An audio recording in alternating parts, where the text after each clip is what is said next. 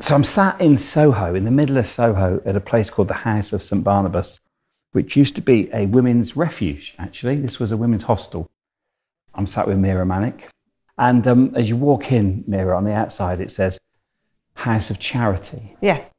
And back in the day when this was formed, the word charity used to mean love. So this is a house of love. That's the whole. Oh, beautiful. Yeah, its aim was to kind of find space, love, and shelter for women who had no alternatives. And um, over time, clearly, it became unfit for purpose, sanitary wise. And so it's become a pop up space and then a member space with a charity and purpose driven aim. That's what it's all about. It's wonderful. I'm so happy to be here. It's amazing. Beautiful space and inspiring to record a podcast here. It's glorious. And I'm sat with Mira Manek, who is one of my absolute favourite chefs. But more than that, we'll talk about what Mira does in a minute.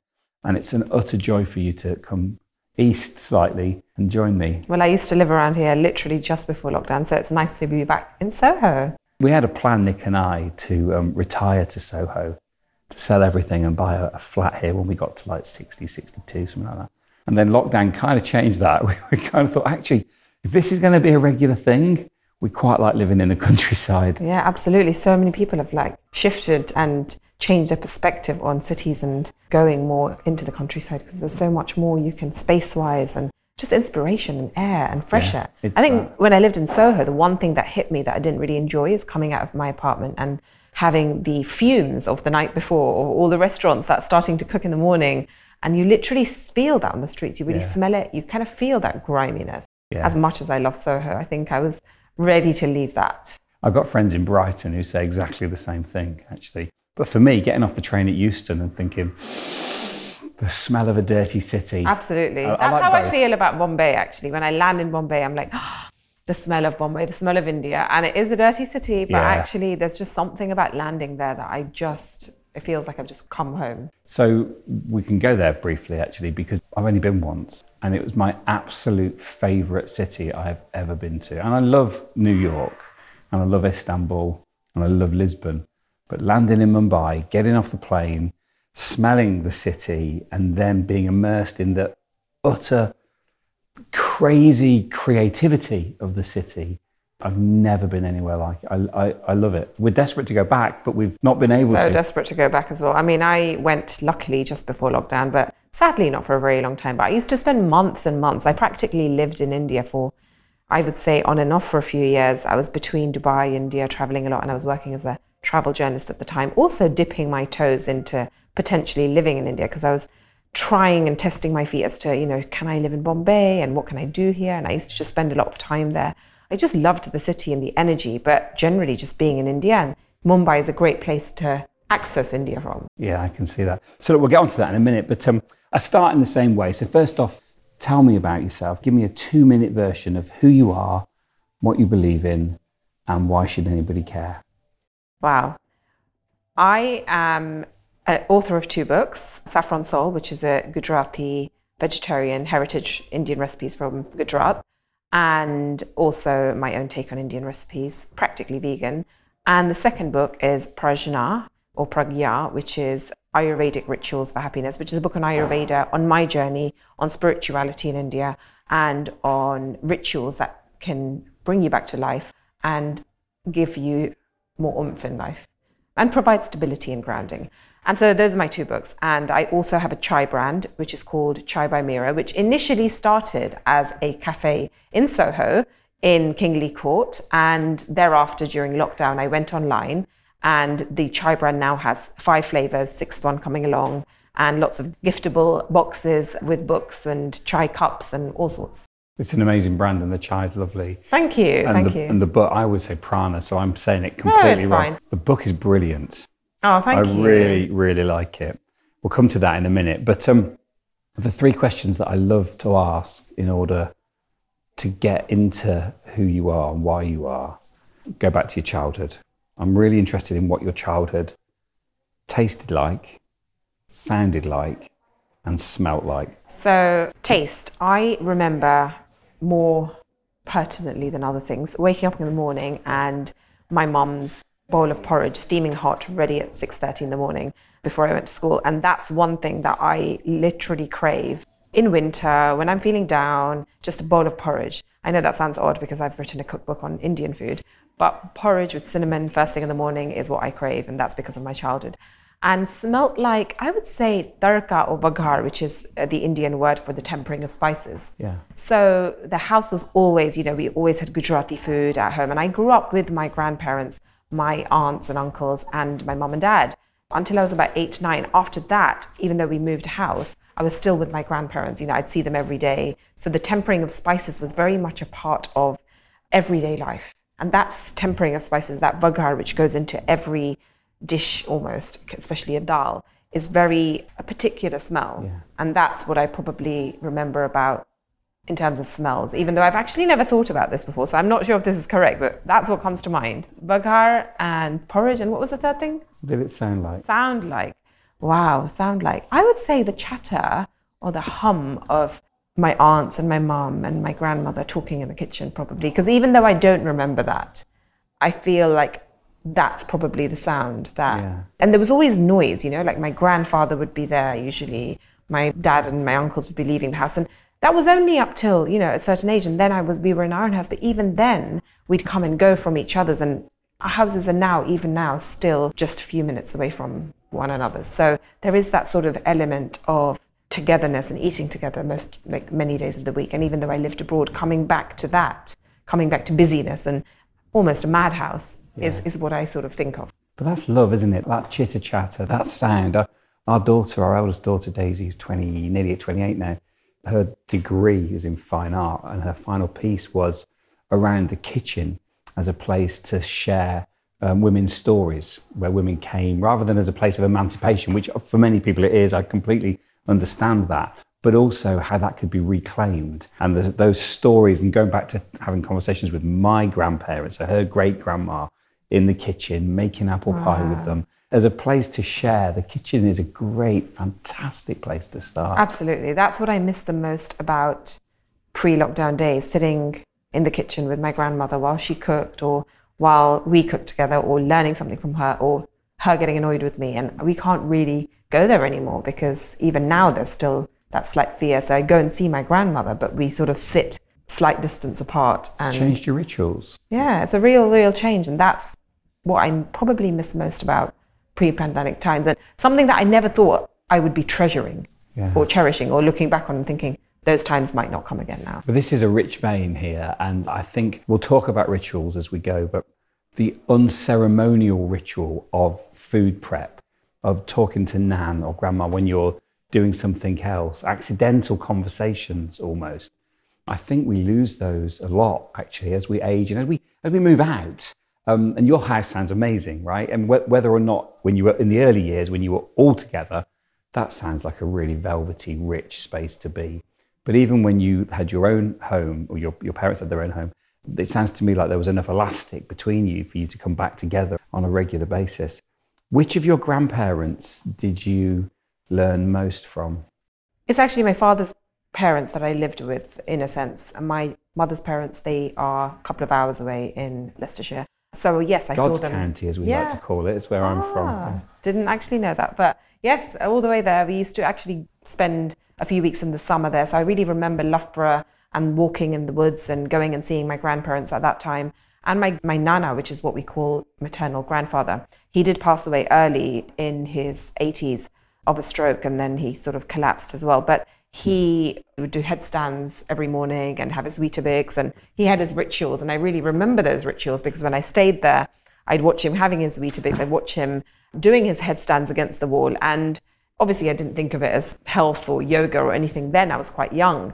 But I just really remember that. And I don't remember my conversations with him, but I remember him being in the temple room, which we call the mandir, and, and singing devotional songs to God. And my his wife, or my grandmother, who passed away only a few weeks ago, again, like those rituals stayed on and continued all these years.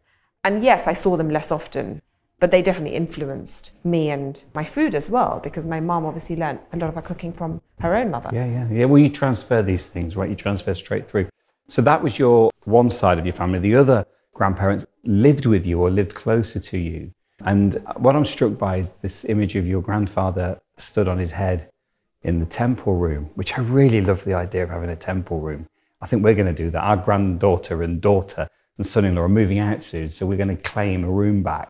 So nice. And I think we should have a temple room. It's so nice to have that. And I think not all Indian homes, but many Indian homes have the mandir in their house, or sometimes it's sectioned off into just another room. Yeah. Like in my current grandparents' home, as in the one near me, my dad's parents, they have sort of mini office in the temple room as well. You know, it's nice to have a room dedicated to your altar or your temple or whatever you call your meditation room. You can call it whatever you like, but it's quite nice to have that space or a corner where you sort of uh, associate that with the positivity, the sort of sitting down and just taking your mind away from everything and praying or meditating, whatever you call that ritual of coming back home. That's lovely, that is. So tell me about the kitchen at your home with your other grandparents and tell me about what you learnt from them. And tell me about what you learnt from mum. Yeah, absolutely. Gosh. Again, these are things that I feel like I've captured in my first book. There's so many stories I've captured, but I haven't actually spoken about in a sense. So it's quite wonderful to go back there. So in my grandparents' home, what have I learned? So many things. Like I think the concept of Saffron Soul, the first book, really came about from having moved away from London and lived abroad for so many years. I lived in Dubai and Uganda and India and all over the place, and lost that sense of you know the ritual of eating together and the ritual of cooking together, seeing my mum and my aunts and my grandmother cook together. And when they came together in that house, you know, my grandmother would tell one aunt to make one thing and my mum would make another thing. They'd all come together. Everyone would just eat together. And it was all very automatic. And I think we took it all for granted that everyone made everything, when actually it's, it's a process. You know, it does take time and effort.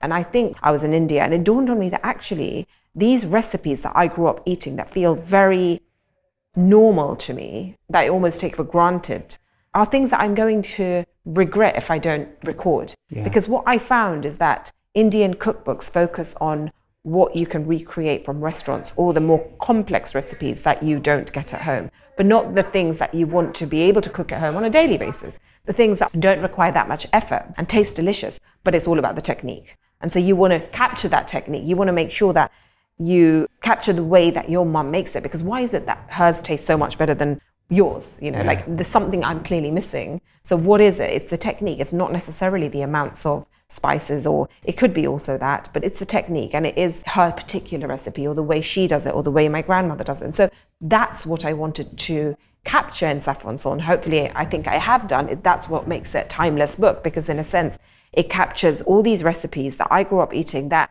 you want to cook on a daily basis and not the things that you go out to eat. And that's what I love about the book. And also my own creations of what I have learned, but yet made my own in a sense.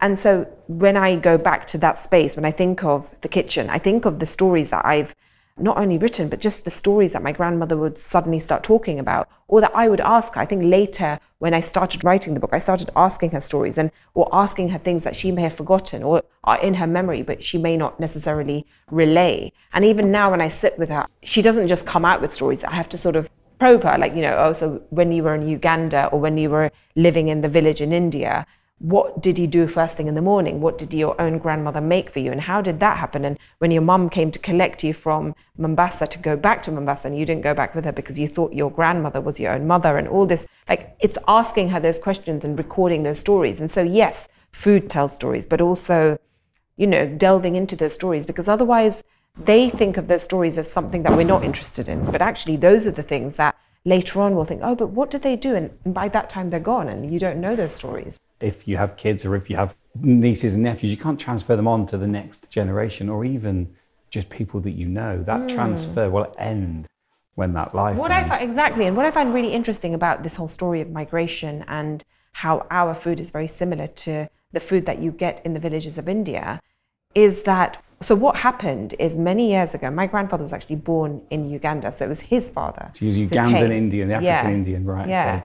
So his own father came from India to Africa to settle Yeah. to actually for business. That was your paternal grandfather. Yes. Yeah. Both actually, but I am speaking about my paternal grandfather, whose story I know more. I know both their stories, but I have spoken a lot more to my paternal grandfather. So when they came from India to Uganda, so his own father came, they brought with them, or they took with them, a sort of, as it were, a suitcase of recipes, of language, of rituals, of culture, of heritage, of traditions, of fashion, everything from the villages of India to Uganda. And they set it up there because they were, I think at that time, and even now, when you would come from somewhere else and you come into a foreign country, you want to safeguard what you have. You don't want to lose it. You want to make sure that your children don't become foreign, as it were. And this is, you know, many years ago. And these countries, you know, seeing a person of a different color wasn't normal because it's not like there was television at that time. So they were coming to Africa having heard that some other people have gone to Africa and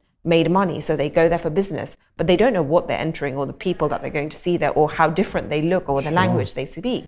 So setting up a whole sort of temple or suitcase or you know unpacking the suitcase of everything that was their world that they created and there were so many of them that it was like a mini india that they set up there and then they packed it all up when idi amin told them to get out of the country however many years later and came to London with it. And they set it up here. So actually, while India moved on, their recipes, culture, food, fashion, language, everything didn't actually move on in a sense. So they might have moved on and made money and sent it back to India to their families, but actually India might have moved on and yet they hadn't. They were still stuck in that. I love this idea of a Mumbai or Bombay as it was known back then, time capsule, going to Africa and then coming here. And it was very, I mean, the as far as I'm aware, the Indian population in Uganda was a very wealthy population. It was very successful in terms of trading and business. And then Idi Amin, as you rightly say, Idi Amin basically banished everyone. Coming to London, you were born in London. Were your parents, were they born in India or in, in Uganda? Uganda. In Uganda. My father was born in Mombasa, but they both grew up in Uganda, my yeah. mum and dad, and they didn't meet there, they met here. They met here. Yeah. Tell me about how they met. um, well, it's always introduction at that time, but yes, it was an introduction. They then, I think, secretly, after they met for the first time, met up in between because my mother was in Loughborough, my dad was in London. They met somewhere, I don't actually know where. Luton, probably. Yeah, probably. I don't know. Maybe I, am really not sure. But they did meet up in between and then decide. I think my mom instinctively knew that. that was know, that an illicit meeting? Did they? Yeah, that... I think there was one meeting where they like it wasn't meant to happen, or like it wasn't you know, they Sanctioned. did it secretly. but no, I think first time my mom went with her family to see my father's family in the, you know, home that I was brought up in, the first home that I was in. And my grandmother, funnily enough, was telling me a few days ago that the first time she came, she said, the kitchen's so white. How will I keep it clean? I'm not sure I can do this. Brilliant. I actually, that. I haven't even asked my mom about that. This is the first time my grandmother's actually told me this a few days ago. It's hilarious. So it's these stories that only come up in the context of something else you're speaking about. And then you're like, oh, yes, I heard that. And I want to ask more about that. How did she, you know, find it when she first came to see my dad's house, as it were? And those are interesting stories because it's such a different way of meeting you know, arranged marriages were arranged back in the day. Now, arranged marriages are just merely introductions. Well, in our context, of course, there are probably arranged marriages out there which are more traditional. Sure, and I get that completely. And so, growing up in West London, how did you greet the world? How did the world seem to you? Did it feel like a safe place to be or adventurous? Were you curious or was it intimidating? I think growing up, I was in my own world. I didn't think of school as something that was in the city, but it was. My parents chose a very, I guess, Christian because we went to the church, but Indian in its values school in central London, in Kensington, because it was a vegetarian school and they taught Sanskrit there. So, for some reason, my parents found out about this school and sent us there. So, we would travel all the way from Wembley to Kensington, to Kensington. every single day. Is that state school? no, no, no, private school. Private school, yeah. Um, but primarily because of, you know, the uniqueness. And even now it exists. It's changed location, but it exists. And while it's changed the way it teaches, you know, I think maybe Sanskrit isn't compulsory anymore. It's probably a bit more relaxed in its sort of Indian values. But actually, I think what I learned from that school, it still remains with me. You know, philosophy was a big thing, learning things about all cultures, but also just learning Sanskrit, which I feel is like the key to our scriptures. And it's only because I know Sanskrit, which, you know, it's a bit like Latin, it's no longer spoken in most places. But it's only because I learned Sanskrit that I can now read Hindi. Hindi is a very different script to Gujarati. And so being able to understand Hindi is sort of a lot of India. And so going there and being able to converse a little bit is such a wonderful thing when you travel in India. I'll bet. Yeah, I bet that opens everything. When you travel to India, you talked about how the excitement of landing and the smells and the feeling of discovery and the textures of Mumbai are so graphic. And that was really quite powerful, actually, when you talked about that. Do you feel that there's an affinity in terms of, we use the word oikos, it's the Greek word meaning home, mm. and it's the, the definition is now eco. So ecology and economy are actually about the home, keeping the house in order. It's really interesting. Wow. Do you feel any oikos around Mumbai? Do you feel that there's some deep root there for you? I do. I think India in general, though. So I've been to so much of India. I've traveled up to the mountains to Mount Kailas, which is the most significant, like, beautiful place, hard to get to actually. And I've traveled down south and I've traveled to Gujarat a lot. And there are parts of India where I don't feel at home as well. You know, there are parts I've not explored so much, and the language is not predominantly Hindi as well, like places like Bangalore and that side. But all in all, I just feel a sense of belonging in India, which I think even as an NRI, a non-resident Indian, many people don't because it feels a little bit strange and alien. Yeah. And when you look at it from that lens of the disparity being so stark or seeing so many homeless people and children and being so distraught by it or seeing slums and the dirt and all of that, there is all of that. But I think you've got to accept and not necessarily be numb to the contrasts or be numb to the slums and the poverty, but you've got to accept those contrasts and not necessarily go there with a sense of helplessness every time. So it, I guess you do develop a shield actually when you go to India that often. But you've got to have that compassion as well and not completely be devoid of that as well. Sorry, I've gone off on a tangent, but. Tangents are what this podcast is yeah. all about. but yeah, I do feel like I've come home and I am a traveler at heart, but there is something about India where I feel a sense of, you know, that sort of, um, that big sigh that you have when you come home. Yeah. Like, like that sort of sigh. And Mumbai does have that for me because I spent a lot of time in Mumbai. It's like the access gate to India for me. And from a very young age, I went to Mumbai. Gujarat a little bit as well, because I am Gujarati. So going to Ahmedabad and traveling in Gujarat is also very natural to me. Other parts of India, yes and no. In the places where I have spent more time, yes. Down south, maybe Goa. I love going there. It may not feel like home necessarily, but India, all in all, just has this magnetic calling for me. So yeah, a sense of oikos, definitely. Now, tell me about ritual. I'm really, a ritual plays a big part in my life, and it's interesting. There's a very short step from something being a ritual to something being constraining and something you have to do. I've kind of found that with my morning walks. I feel like I fail if I don't get up at half five and go for a walk. It was a ritual, now it's constraining, and there's a really interesting balance. Tell me about the power of ritual in your life.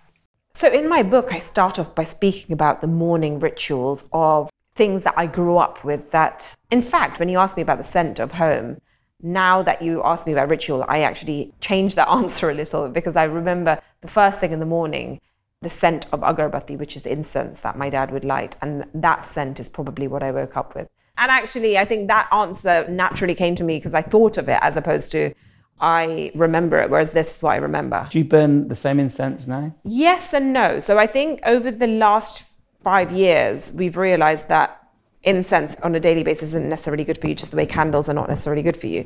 So, not so much anymore. I do smell it and we do put it on, but not as much as we used to. It used to be a very much a daily thing. And I think incense is good, but I think you have to get the right incense. But the fumes generally, it's not the best thing to put on well, a daily basis. PM10s and PM5s. Yeah, so no, I still, you know, smell it. And the sound of my dad's morning ragas in the morning, and it's always the same morning raga, you know, the Hanuman Chalisa by Rajan and Sajan Misra, some famous classical singers from India. So those are the things that I woke up to, I'm pretty sure, from a very long time ago. So when I started writing that book and I went into my cave of thought and soul, I thought to myself, actually, when I woke up in Dubai in my sort of very lonely days in a very high apartment in Dubai, living in the clouds somewhere, and I was struck by that silence that consumed me.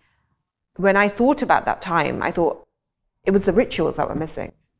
And that's what I missed. I missed the hum of like people talking in the house. I missed having the other house to go to and seeing my grandparents, my um, uncles and aunts. I missed the scent of the agarbatti or the incense in the morning or the sound of the morning ragas or you know my mum speaking on the phone or asking me to come down and it's not like i was doing that just before i got married i was living in university and out but I still had that sense of home. Yeah. And I think when I started writing the book, I was like, those rituals was quite important. And I didn't recognize that when I was abroad. And I didn't try and replicate it either. And I had the sense of nomadicness in my life, which, yes, you can create a home wherever you are, but I was traveling a lot. And I think I missed that sense of ritual. And those are the sort of rituals where I think you go back to because you grew up with them. But other rituals, which I write about in the book and which I've instilled in my life, they change, you know, like yoga, for example, was a massive ritual when I was trying to find myself again, maybe 10 years ago. And I started doing a lot of yoga, going on yoga retreats. And uh, when I moved back to London, Tri Yoga became a place I went to all the time. And yoga became a big thing for me. And then over time, fitness has become a bigger thing. So waking up and making sure I do some sort of exercise first thing in the morning, try and do it first thing in the morning because it gets it out of the way. And especially this year, I've really tried to, well, in the past month, take it to the next level and wake up really, really early. And even waking up early is a ritual in itself. I love that. I'm an early riser, and my, my alarm goes off at 5:40 every morning. Brilliant. I'm normally awake before it, waiting. waiting. Yeah, really? Yeah, waiting. We get up and walk at 6:30. I'd like to get up and walk at six. Right, I'd like an extra half an hour. You don't find it too dark? no, I've got a head torch. We live in the middle of the Ah, country, so we live near Ashby de la Zouch, so not a million miles away from your grandparents were. And so it's all national forest, it's all woodland, and we just walk through the woods with massive face melting torches. That's brilliant. Yeah, I mean, that's the thing. I think I'm naturally a night owl and changing my body clock over lockdown to becoming much more a morning person was a real blessing because it took a little bit of time. Mm. And yes, when I lose that balance and tip over to having late nights, it's hard to get back. But when I'm on that bandwagon of waking up early, I feel transformed. Yeah. Feel so good. Yeah, very much so. So the book is about ritual as a route to happiness or as a part of happiness. Are you happy? I am. And I think the idea of those rituals and what I write in the book is, for example, if you have instilled certain practices and rituals, those rituals can be anything. It could be your morning run, it could be listening to something uplifting in the morning, it could be taking five minutes to do meditation, it could be waking up and just seeing the sun and having your cup of coffee or chai and just focusing on that cup of coffee or chai and reading a magazine. It could be anything. But if you have a sense of certain rituals during the day and during the week, you could be doing two runs a week or two exercise classes a week, whatever. It doesn't have to be yoga, it doesn't have to be meditation. If you have those rituals instilled into your daily and weekly life, when you're going through the sort of harder parts of life, when you're going through your difficult times, those rituals will keep you going. They'll give you a sense of grounding. And I didn't really have those rituals. I think I'd lost all my rituals. And I think what happened when I went through my very, very hard time when I was living abroad or living in between places, I found my thing. I found yoga. And you do, you find your spurts of happiness. And I think when you're in that low mode, and I think everyone, you know, life is about that. You have your highs and lows. But when you go through those low points, once you've been through it once, you kind of get that toolbox of things, of practices, of rituals, of things that will bounce you back. And they may not bounce you back immediately. You may just have moments of spurts of happiness. It's like, oh, let me go for that run. I'll get a glimmer of endorphins from that run. Or like, I'll have a drink with my friend and that'll keep me going for an hour. But, you know, fill your day or your week up with a few of those and at least keep grounded rather than sinking fully into your loneliness and isolation and sadness and whatever you're going through. And I think when I was going through my hard time about 10 years ago, I didn't say to myself, oh, these are my rituals. But I did say to myself, okay, the sun makes me happy. Let me go and do this. Or sitting here and having a drink or having something to eat here with a friend or calling someone up will make me happy. Or going for a yoga class and going for a swim will make me happy. I was living in Dubai at the time. And I would just do those few things that would make me happy. And I knew what would make me sad, which is just being alone all the time and listening to my thoughts, because sometimes that's not what you need. And actually, people talk about meditation is the key to everything, which I think that's the ultimate end game, of course. But I think even Ayurveda says this when you're going through a really hard time, sitting alone with your thoughts is not what you need. And so, no, the answer initially isn't just immerse yourself in meditation. It's different for everyone. Sure. You've got to get off the mat as well as on the mat. You've got to get off the meditation buffet as well as on to the meditation buffet. Were you alone at this point? You said you were married. Yeah, I was married, but I was in a very much of a limbo period for about a year or two where I wasn't really with my ex husband and we weren't sure what we're doing. And eventually we got a divorce, but it was very much a period of me being alone wherever I was and we we weren't really in touch for a while. Was that freeing or did that feel like failure, your divorce? initially, like in that period where I'm talking about a complete failure, because a lot happened at that time. And you know, when something's not really in your dictionary or your vocabulary, I think, I know most people don't anticipate divorce, but I was surrounded by people who were just about getting married because I got married so early. So I didn't think of divorce as I didn't know anyone who was getting divorced. Wasn't an option. It wasn't an option. Yeah. No one around me, no one in my family, no one I knew. So I didn't even know what divorce, what it actually involved. So that wasn't really the option. So the limbo period, I just thought, oh God, I need to just get back on track. I just need to get back on track. Yeah. So I was sort of, I guess, working on myself or figuring out, not figuring out because there was nothing to figure out. I just didn't know where this was going.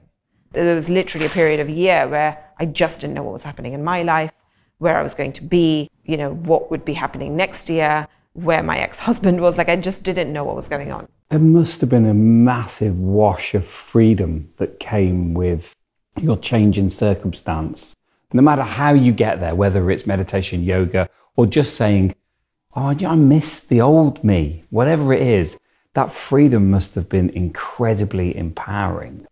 What led you to come home, or was that what led you to come home? I took a really long time to sort of find happiness again. So when you said, Are you happy now? Yes. I mean, I feel like I'm living what some would call my best life, but I'm sure there'll be better years as well. You know, I'm not saying this is the best, but I'm enjoying life. And I think, you know, every year I felt, oh, wow, I'm in a much better place. I'm in a much better place. But it took a long time to get there. And I think that, you know, I would call those daily yoga classes and making new friends in yoga, figuring out that I want to be in the food and the wellness industry, going on yoga retreats. I would call all those things stepping stones to mm. regaining my happiness. And it wasn't like it was not there one year and it came the next day or the next year. It was a very much a process. You know, I, you know, year on year, I'd be like, I feel like I'm in a much better place.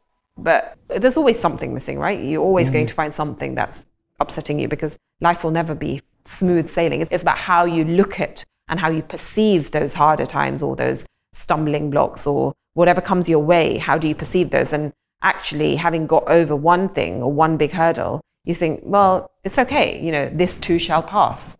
Exactly. It's funny when you answered that question, are you happy? I didn't believe you. And, it's not that I didn't believe you. I, have then rethought that through. I'm, I'm kind of whirring as you're talking. And I'm thinking, it's not that I don't believe you, it's just that you're not quite there yet. This is a journey, not a destination. Absolutely. And that's the feeling I picked up there. And I love what you just said. It, it's, it's a very important part of my Qigong practice is this being able to observe the discomfort of unhappiness rather than identifying with yourself as unhappy. And it's the same with happiness. It's being able to observe this moment of joy without thinking, this is me now forever. And being able to sit above and be a bit more sage about these things, I think is really interesting. And for me, meditation helps me go there. It helps me sit in a place of non judgmental observation of myself, mm. not, not of anybody else. No, that's really true. And I think you know, having those practices. And that's the one thing that the morning rituals of waking up super early has allowed me, especially in the last month, because I've been trying to wake up really early, three, four days a week.